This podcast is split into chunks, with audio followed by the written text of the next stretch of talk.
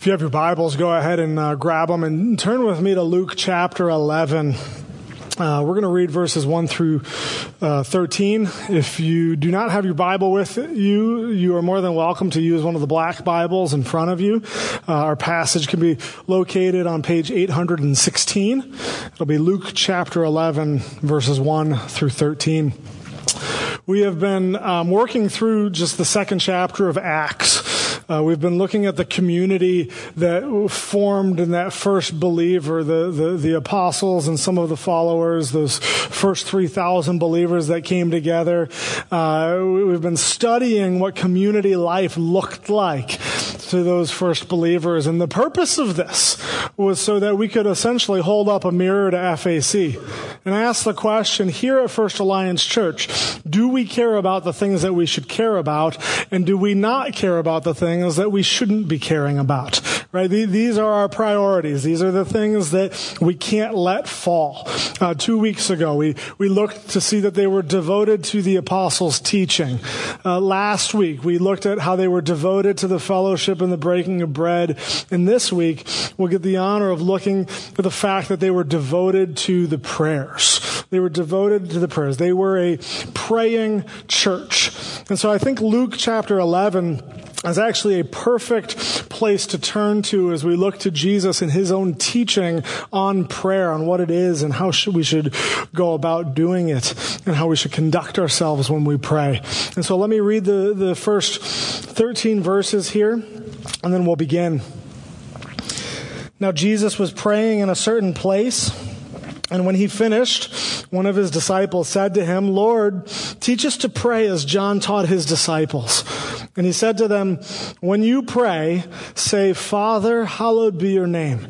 Your kingdom come. Give us each day our daily bread and forgive us our sins, for we ourselves forgive everyone who is indebted to us. And lead us not into temptation and he said to them, Which of you who has a friend will go to him at midnight and say to him, Friend, lend me three loaves, for a friend of mine has arrived on a journey, and I have nothing to set before him.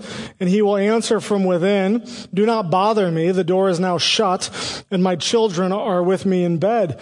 I cannot get up and give you anything. I tell you, though, he will not get up and give him anything because he is his friend, yet because of his impotence, he will rise and give him whatever he needs. And I tell you, ask and it will be given to you. Seek and you will find. Knock and it will be open to you. For everyone who asks receives, and the one who seeks finds, and the one who knocks it will be opened. What father among you, if his son asks for a fish, will instead of a fish give him a serpent? Or if he asks for an egg, we'll give him a scorpion. If you then, who are evil, know how to give good gifts to your children, how much more will the Heavenly Father give the Holy Spirit to those who ask him? And Heavenly Father, we are now going to ask for the Holy Spirit. Uh, to, to move in this place, to illuminate these words, Lord. We, I recognize that the words spoken this morning are completely and utterly powerless without the work of the Spirit.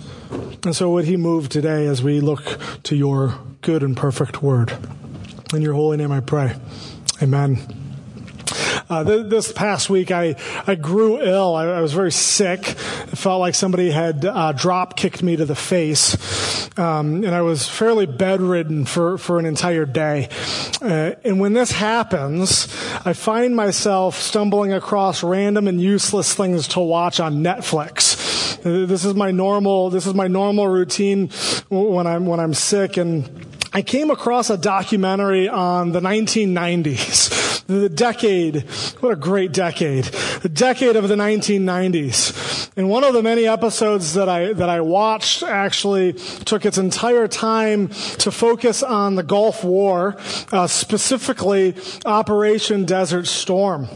Um, if you're unfamiliar with the operation, it was led by uh, General Norman Schwarzkopf, and it began with an air assault against Iraqi forces who were attempting to invade the neighboring country of Kuwait. Over the course of about 40 days, the general dispatched coalition planes on about 100,000 different missions, dropping about 85,000 tons of explosives over key targets in Iraq. Um, it's been said that uh, as ground troops began to move in after the air attacks, that the Iraqi soldiers were so depleted and so demoralized that they were actually surrendering to CNN crews that were going in who were reporting there. The war had been long, had been won long before any soldier ever stepped foot in Iraq. Uh, Greg Stier, um, who wrote this book called Gospelized, actually uses this illustration. He uses this illustration to display the practical impact of prayer and the practical impact that prayer has on our life. He, this is what he writes. He says, it's only through prayer that you can call in the missiles of God's power from heaven to obliterate the enemy's strongholds over your community. Uh, the community of Acts chapter 2 those first believers knew that if they were to do anything worthwhile, if they were to do anything um, that had any real impact, anything with power, they must devote themselves to the most powerful weapon in their arsenal, and that is prayer. Because prayer is the channel in which we are yielding to the Holy Spirit. We are giving ourselves over to the Holy Spirit in order to tap into His power for an effective and a holy life. See, when we go to prayer, we are accessing a supernatural power. And this is why here in Erie, our work here at FAC, we, we have to saturate everything we do in prayer. Because without it, it's an empty work. It's a powerless work, it, and it poses no real threat to the evil forces of this world.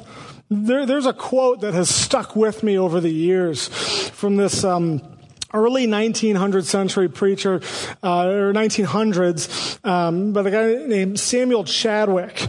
This is what he says. I've got the words up on the screen. He says, Satan dreads nothing but prayer. His one concern is to keep the saints from praying. He fears nothing from prayerless studies, prayerless work, and prayerless religion. He laughs at our toil. He mocks our wisdom, but he trembles when we pray. He trembles when we pray. Why does he tremble when we pray? Because he knows that we are calling on the power of the Most High. See, the devil may be able to overtake us in our flesh, but he cannot overtake the Spirit of God. And this is why, as you read through Acts, and as you recount the continuing history of the church, you see this pray first philosophy you come to find that prayer was the engine behind every single decision that these people in Acts made, that these early believers made. Yes, they had a strategy. Yes, they had a plan, but uh, prayer fueled the strategy. Prayer fueled the plan. Here are some examples, just to name a few. Acts 1, they prayed uh, first when they were filling leadership positions. In Acts 4, they prayed when they were threatened to stop evangelizing. In Acts chapter 6, they prayed first when they decided what their key leadership priorities should be. In Acts 12, they prayed when Peter was thrown in prison. In Acts 13, they prayed first when they sent out their first official missionaries. In Acts 14, they prayed first when they were selecting leaders for new ch- uh, church plants. They prayed first first about everything. And I fear that sometimes in our modern day context, our prayer life is very reactionary. And what I mean by that is that we're not praying first. We're only praying when things come across our desk or when things come across our path. Something happens. Somebody gets sick. Oh, we have to pray about it. Uh, so, something happens at work that, that went wrong. Oh, we have to pray about it. And that's good. And I'm not saying it shouldn't be reactionary, but what I am saying is that that shouldn't be our only prayer. Our, our, entire prayer life should not only be reactionary. We need to adopt this pray first mentality because it's through this that we attain the power of the Holy Spirit. Right? And this pray first mentality was modeled for them by none other than who? Jesus Christ. See, Jesus in his flesh would often go away to pray, and he would even miss a few ministry opportunities in order to do it. Jesus very easily could have played the God card and depended on his own strength and his divinity, but he didn't. He chose in his humanity, in his flesh, to submit to the Father and tap into the Holy Spirit in order to receive strength and wisdom and guidance through his life as he journeyed through his life. The, power that he had to walk and do ministry was not his own power, but that of the Holy Spirit.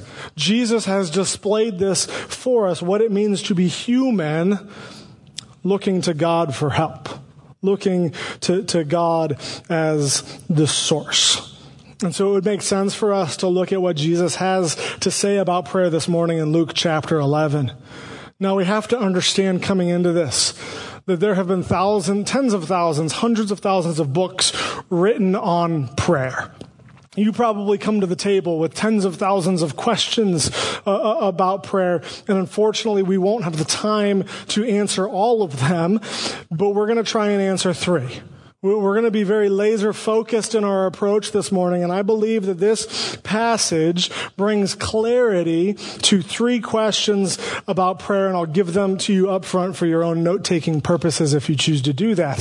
Verses two through four, what do we pray for? What do we pray for? How do we pray? Verses five through eight, how do we present ourselves in our prayer? How do we compose ourselves when we pray? In verses 9 through 13, what can we expect as a result of praying? Before we get to the answer of those questions, though, we need to take a look at verse 1, which actually sets uh, up the teaching of Jesus. It sets the scene. You know, we're told that Jesus was praying and then when he finished, obviously there's something different about how he prayed. The disciples look to him and say, Lord, one of the disciples says, Lord, would you teach us how to pray like John taught his disciples how to pray? Basically, they're, they're asking is, what they're asking is, Lord, John the Baptist has followers. He's taught them how to pray. Can you teach us how to pray like John the Baptist did his followers? I think this request actually lends itself very nicely to our community study in Acts 2, uh, because this is a community request. You see, what's happening here is that they see a community that is following John the Baptist, that, that is marked by certain distinctions, marked by certain characteristics, and they see that Jesus is forming his own community of followers, and they want to pray in a way that marks their distinctions, that marks their characteristics, so that people can, when, when they pray, they will know, I am a Christ follower. See, they're not simply just asking blank, uh, blank requests. Jesus, teach us how to pray. These men were Jewish. They, they knew how to pray. They had prayed their entire life. The temple actually would have two set times of prayer every single day. They've probably been praying their entire life. And so they're not asking Jesus, teach us to pray. What they're asking Jesus is in our new context, in our new community, Lord, would you give us a new pattern? This can be applicable today because sometimes our prayer life is a pattern, and it is a pattern that we have picked up from somebody else, whether it be a friend or, or a pastor or a certain teacher. Um, we, we have developed how we pray, a pattern for how we pray. And what these disciples are saying is, Lord, we want our pattern of prayer to reflect the fact that we are your followers, that we are in a community following you. Right? That's what they're asking Jesus. In light of this new community that you're forming, in the context of being a Christ follower among other Christ followers, how do we pray? They want their community context, which is under the umbrella of God's promises to inform their prayers. And just as their request is a community request, the, the, that is represent, representational of all of them, Jesus' response is a community response. He's saying when you pray, and that word you is plural. He's not just talking about you and you and you and you. He's saying when you all, when you do this, when you all pray, say this. There's a very real corporate thrust to this prayer. It's not just an individual prayer that I say myself, but one that is meant to be the heart of the full community of believers, spoken as if with one voice in unity. And what is this prayer? It's in verses two through four. What do we pray for?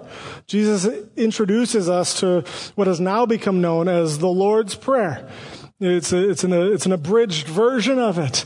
And it's really quite a deceiving name because it's not really the Lord's Prayer. It's actually the disciples' prayer. It's a prayer as disciples in community. They're praying to God. And we need to look at this as a model. Okay. This is a, a pattern. We don't have to say these exact words every single time we pray. We don't need to to, to say these exact words and only these words when we pray, but we can use it as a framework for how we go about prayer. Our prayer should look something like this. What Jesus is instructing here is that when we do pray, this is where our hearts should be. This is what our minds should be set on and should be focused on. And so let's walk through this, this briefly. First, we are called to address God as, as Father. This would have been a very new concept for the disciples. In the Old Testament, um, God is only referred to Father, I believe it's 14 times. And every single time he's referred to as Father in the Old Testament, it's actually in the context of him being the Father of Israel. Once again, the community as a whole. There was nothing personal about this, right? In the New Testament, though, every single time that Jesus refers to God. Every single time, with the exception of one time, what does he call him? Father. He calls him Father. And he's telling his disciples, guess what? You can call him Father too. He's introducing, he is bringing in a new concept, a new relational factor in that they call him Father. It's a term that still upholds the authoritative nature of God, but it connects it with an intimate relationship.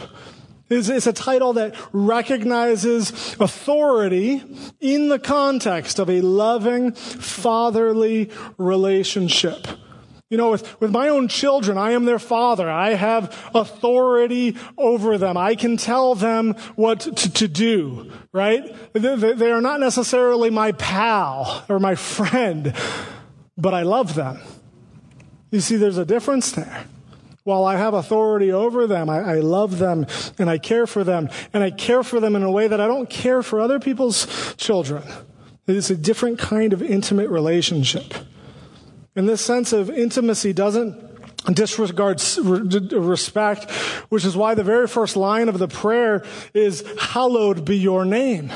Hallowed be your name. This can be difficult to understand because we don't really throw that word around very often. We don't say, oh, this is a hallowed morning, or this is a hallowed uh, evening, or that person is hallowed, right? What does that mean? To, to give us some uh, understanding of this, if you were to go to Washington, D.C., uh, and you go to the different memorials, you may come across the Vietnam War Memorial. I had the chance to visit there last summer, and it was wonderful. But when you um, approached that memorial that had all the names written of those who had fallen in the Vietnam War, there was a, there was a different atmosphere about the place. There was a great deal of respect for the ground and for the wall and for other going on. It was completely silent. There were hundreds of people there when I was there, but nobody was talking, right? Because it was special. There was something different, set apart about this ground, about this area. We, we would call this, this is hallowed ground. And what we mean when we say that is this is set apart for a special purpose, for something else. This is unique. This is different. This isn't your normal uh, land. And so when we say, uh, Father, hallowed be your name, what we're saying is, Lord, let your name be holy. Let your name be set apart. Let it be unique. Let it stand alone and carry the authority that only your name can carry. And to say, hallowed be your name is to say, Father, I am not coming to you as an equal but I'm coming to you as a humble servant. I recognize my place. I recognize that positionally I am mere dust to you.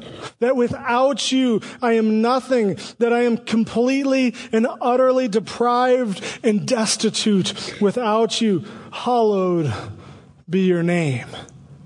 Let your name be holy when we come before God with our requests, it's imperative that we remember our place. This will set the proper tone for our requests and our prayers. And it's fascinating when we look at what the first request in this prayer actually is. It has nothing to do with our own life. What is it? It's your kingdom come. This is saying, Lord, we live in a fallen and broken world. But it's our desire that your perfect kingdom would be established here on earth. This request longs for the restoration of God's perfect creation. And as we read through scriptures, we find that there will come a day that Christ is going to return. And he's going to establish his perfect kingdom. He's going to bring it back. That is a promise. You see, what Jesus is modeling is that our prayers need to start with God and His holy name and His divine promises, and that should inform our requests. There's one thing I want you to remember this morning as you pray, it's this. Your request should be informed by His promises. His promises should inform our requests, which is what the disciples requested, right? He's saying, hey, in the context of this community that longs for the promise of restoration, here is my request. Your kingdom come. We have to set our sights on God and His purposes and let that shape how we request and what we request. Everything we do and everything we ask for should reflect what God will eventually do. How many times in our own prayers do we start with, Father, I need this and I need this and I need this? Father, this went wrong, so could you fix it? We, we treat him like a little genie, right? But that's not the case, and that's not how it should be, be viewed at. And I'm going to challenge you this morning. Are your requests, are your prayers kingdom minded? Are they kingdom minded? Are they fed with eternity in mind? Because this will shape how we pray in the practical and personal sense, which is what comes next in this prayer. Father, hallowed be your name. Your kingdom come. And then once our hearts are set right and our mind, mind is focused right, the prayer changes, as uh, Charles Swindoll would say, from the high and mighty to the practical and, and personal. Once we've looked up, now we can look in. Give us each day our daily bread. This phrase will actually uh, uh, alludes to the desert, right? It alludes to God's provision uh, in the wilderness to the Israelites um, when they only collected enough manna for one day. Right? It recognizes that our, our most basic daily needs uh, come from God.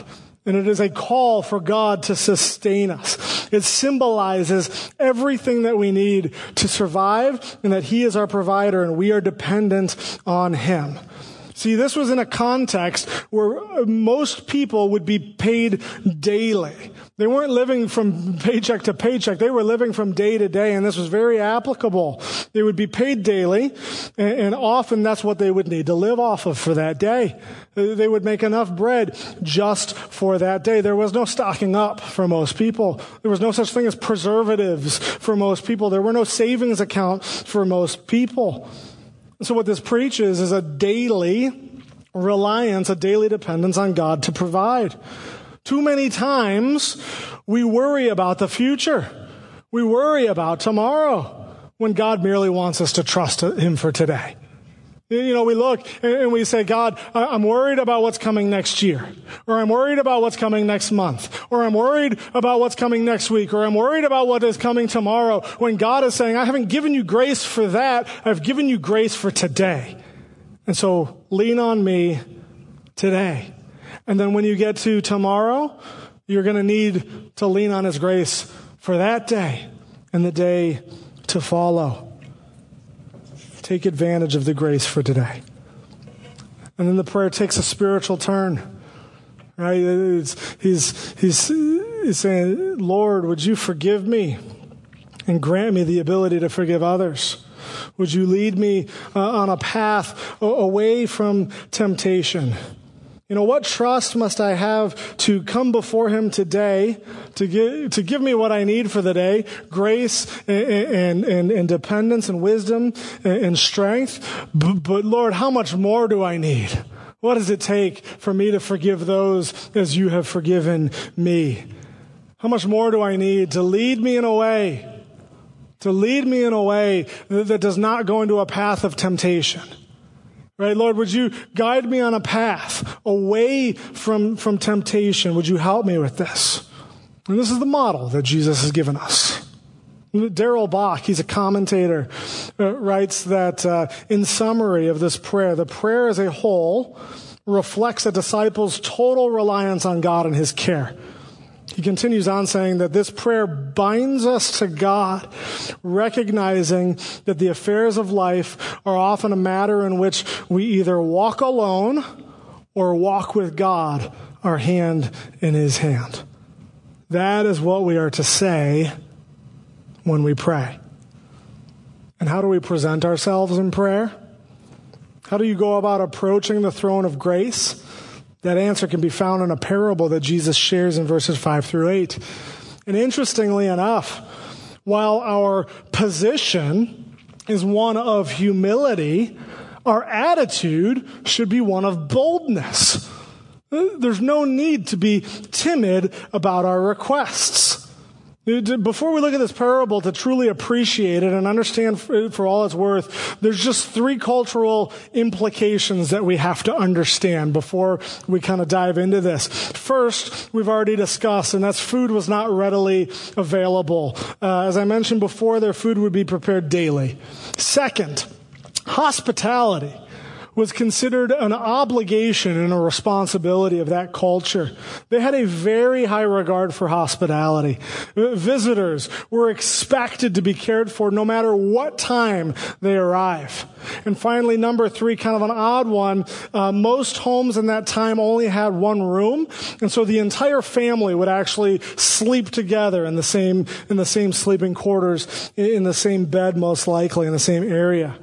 And so as we look at this story, we have this man who faces a dilemma of, of sorts because he has a late night guest, a visitor that comes at midnight, but he has no food to serve him right? Uh, uh, this is like the person with the gift of hospitality. This is like your worst nightmare, right? When we invite guests over, you will hear my wife, uh, she'll, t- say this about me all the time, that I just don't want to run out of food. If we run out out of food, that is the worst possible thing that could ever happen, right? If, if we run out of food. And this is what this man is facing. He's received a guest, he's run out of food, and so he has a choice to make. He's either going to be rude to, to the guest by not welcoming him in a way that's customary, or he's going to seek food from a neighbor friend. However, it's the middle of the night and the neighbor's kids are asleep. Who has the audacity to potentially wake up a friend's child? You see, for those of you with little children or who have had little children, you understand the ramifications of this. You know the, the, the, toil and the turmoil that I have just spent hours and hours just to get my, my kid to, to just close your eyes, please. Just go to sleep. I'll do anything, right? They, they like hold us hostage sometimes. All you want them to do is sleep and you finally get them down and then your neighbor has the nerve to start knocking on that door. And if you wake my kid up, I'm going to wring you by the neck. I'm going to let you put them back to sleep. This is the, the tension that has kind of built up in this story. There's great tension here for the man seeking bread. However, he is so concerned with welcoming his guest that he goes boldly to the neighbor to request bread. And this is where Jesus gets to the main point of the story. You see, the neighbor does respond, but he doesn't give him uh, bread because he's, he's a friend, but because of the impudence of the man making the request. The, the, according to one commentator, this word impudence actually kind of has two different qualities that are combined into one. There is a sense of boldness and there is a sense of shamelessness. You see, the nerve to make such a request. It's, it's the nerve of the man that, that the, his friend ends up giving him the bread. It's, it's a recognition of such boldness that his neighbor honors his request. And so the big takeaway for us in this story is that Jesus encourages boldness in our prayer. He wants us to be bold. And why can we be bold? Well, we go back to the Lord's Prayer for the answer to that. Your kingdom come. Once again, his promises have informed our request. We can be confident and bold in our prayers because of our assurance in the promises of God.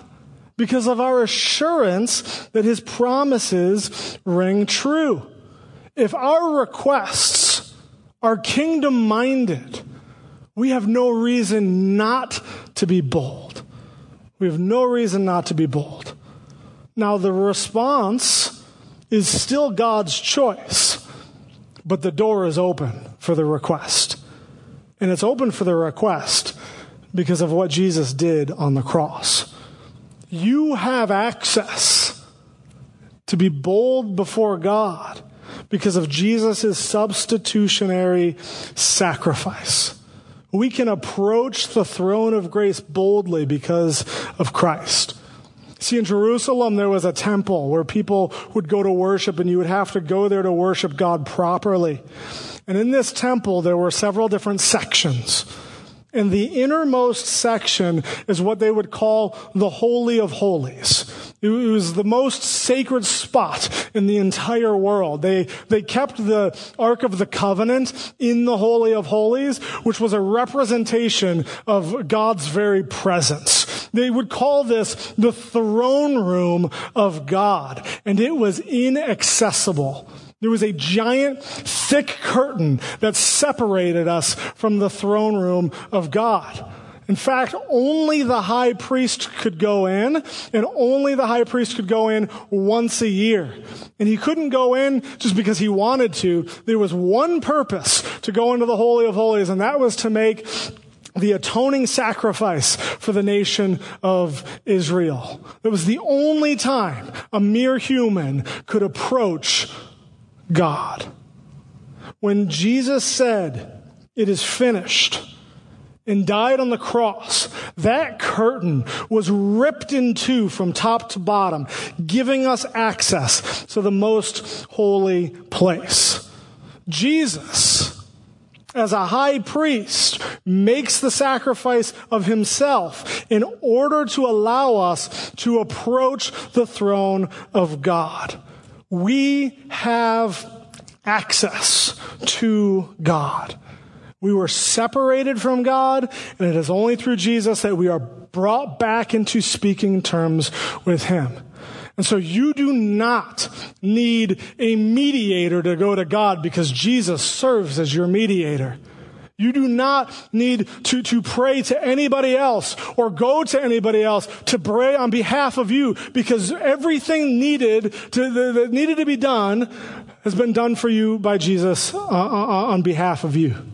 Everything that was separating us, every barrier that was separating us from God has been demolished because of Jesus. You can now approach God Almighty. You have an audience with God Almighty.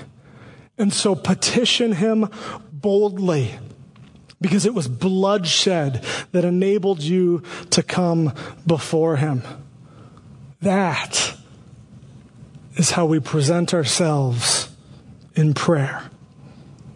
And what can we expect as a result? Jesus answers this in verses 9 through 13. Ask and it will be given to you. Seek and you will find. Knock and it will be open to you. Now, this isn't just a blank check request. Jesus is not saying that you can ask for anything you want and it'll be given to you. No, he's not promising to give us everything we desire, but he is promising to give us everything that we need. In the context of verse 13, he's promising us the Holy Spirit. Saying, you, you need the Spirit's power to get through the day. I will give it to you. I will give him to you if you ask. We are allowed to be enabled and empowered by the Spirit. We're allowed to ask for the Spirit's help. We're allowed to tap into Him as a, a resource. You need strength to face the day, God will provide. You need insight and wisdom in a situation, He will provide. But you have to ask. You have to make the ask. James 4 2 actually speaks pretty clearly about this when he says that you do not ha- have because you do not ask God. I would hate to come before God when all is said and done and when asking why he didn't move in certain ways for him to respond because you never asked. I would hate that, we don't see any transformation in our FAC family because we didn't ask. There are many reasons why God doesn't give us certain things, but it should never come down to the fact that we didn't ask for it. Have you asked for it? Have you asked uh, with boldness and with persistence? Sometimes you may think you're waiting on God, which may be true, but perhaps there are other times when it's really the other way around, when God is waiting on you. God is ready and eager and waiting to respond to us. He wants to hear our prayers. Why is he so eager to hear our prayers? Because he loves to provide for us. As a, as a, father provides for a son, he loves to give us what we need. It is so rewarding for me as a father to provide for my children, to care for my children. There's no re- reward quite, quite like it. Um, and this is the last illustration that Jesus shares about a father and a, and a son. He said, if you have a son that comes up to you and asks for a fish or an egg, which of you as a father would give him a serpent or a scorpion? You wouldn't do that? Why? Because, because you know what a good gift is. You know how to prepare and provide the, the needs for your children. And if you, as a sinful man, know how to give your children good gifts, how much more will your heavenly Father be willing to provide the Holy Spirit? How willing God is to provide the Holy Spirit in order to empower you and enable you to live a God honoring life. This is a helpful reminder that God is for you. God loves you. He wants to see your needs, uh, needs met. He wants to see you grow and transform. He is on your side. He is not some bully just picking on you for the sake of watching you squirm. He is your father who will give you everything you need if you ask. And so as we set our hearts on God's kingdom promises, and we let those promises inform our requests, we can go to God in boldness and know that He is ready to help. We know that He has an ear that leans in our direction with a heart open to our need. And so as we close, I actually think it would be remiss of us if we didn't um, say this prayer that Jesus has offered to us together as a church family. This might seem very odd for some of you to say this prayer in unison, um, but I think it would be good, a good practice. Uh, I've chosen to use a more expanded version of the prayer that will uh, be familiar to you. But let me encourage you not to just read these words for the sake of, of reading them, just to recite them. Don't don't uh, join out of obligation, but really approach this prayer as a prayer Feel it from the heart. Go to God and say, Lord, this is what I want for FAC. We'll have the words up on the screen. You can go ahead and put, put them up, uh, and, and we'll do this together. And once again, let's, let's get some oomph behind this prayer as we come before God and we close our time in His study of His Word. Our Father, who art in heaven, hallowed be your name. Your kingdom come. Your will be done on earth as it is in heaven. Give us this day our daily bread and forgive us our debts as we forgive our debtors. And lead us not into temptation, but deliver us from evil. For yours is the kingdom and the power and the glory forever. Amen. And Heavenly Father, I pray that there would not be a day that goes by that we don't declare your name as holy. That it would be set apart and we would see the uniqueness for what it is and that we would know our place. Would your heavenly purposes reign in this place, Lord, in this church? Would your will be done in this church as you guide us and even through transition as you guide us, Lord? Would you, would you lead us to what's next? Father, I pray that even today you would sustain us. As we collect our offering, Father, we view this as you providing for the needs of this church family. And so I pray that you would bless uh, the, the, the, contributions and the tithes and the offerings, Lord, uh, in a way that does sustain FAC, Lord. Would you continue to, to sustain us and bless us, and we would come to you daily uh, for dependence, Lord. We would depend on you daily. Help us to forgive as you've forgiven us, Lord. And as we walk as a community of believers, would you guide us down a path away from our own path that so often uh, succumbs to temptation, Lord. Deliver us from anything uh, evil, anything that is not of you, Lord. We praise you, Father. And in your holy name I pray. Amen.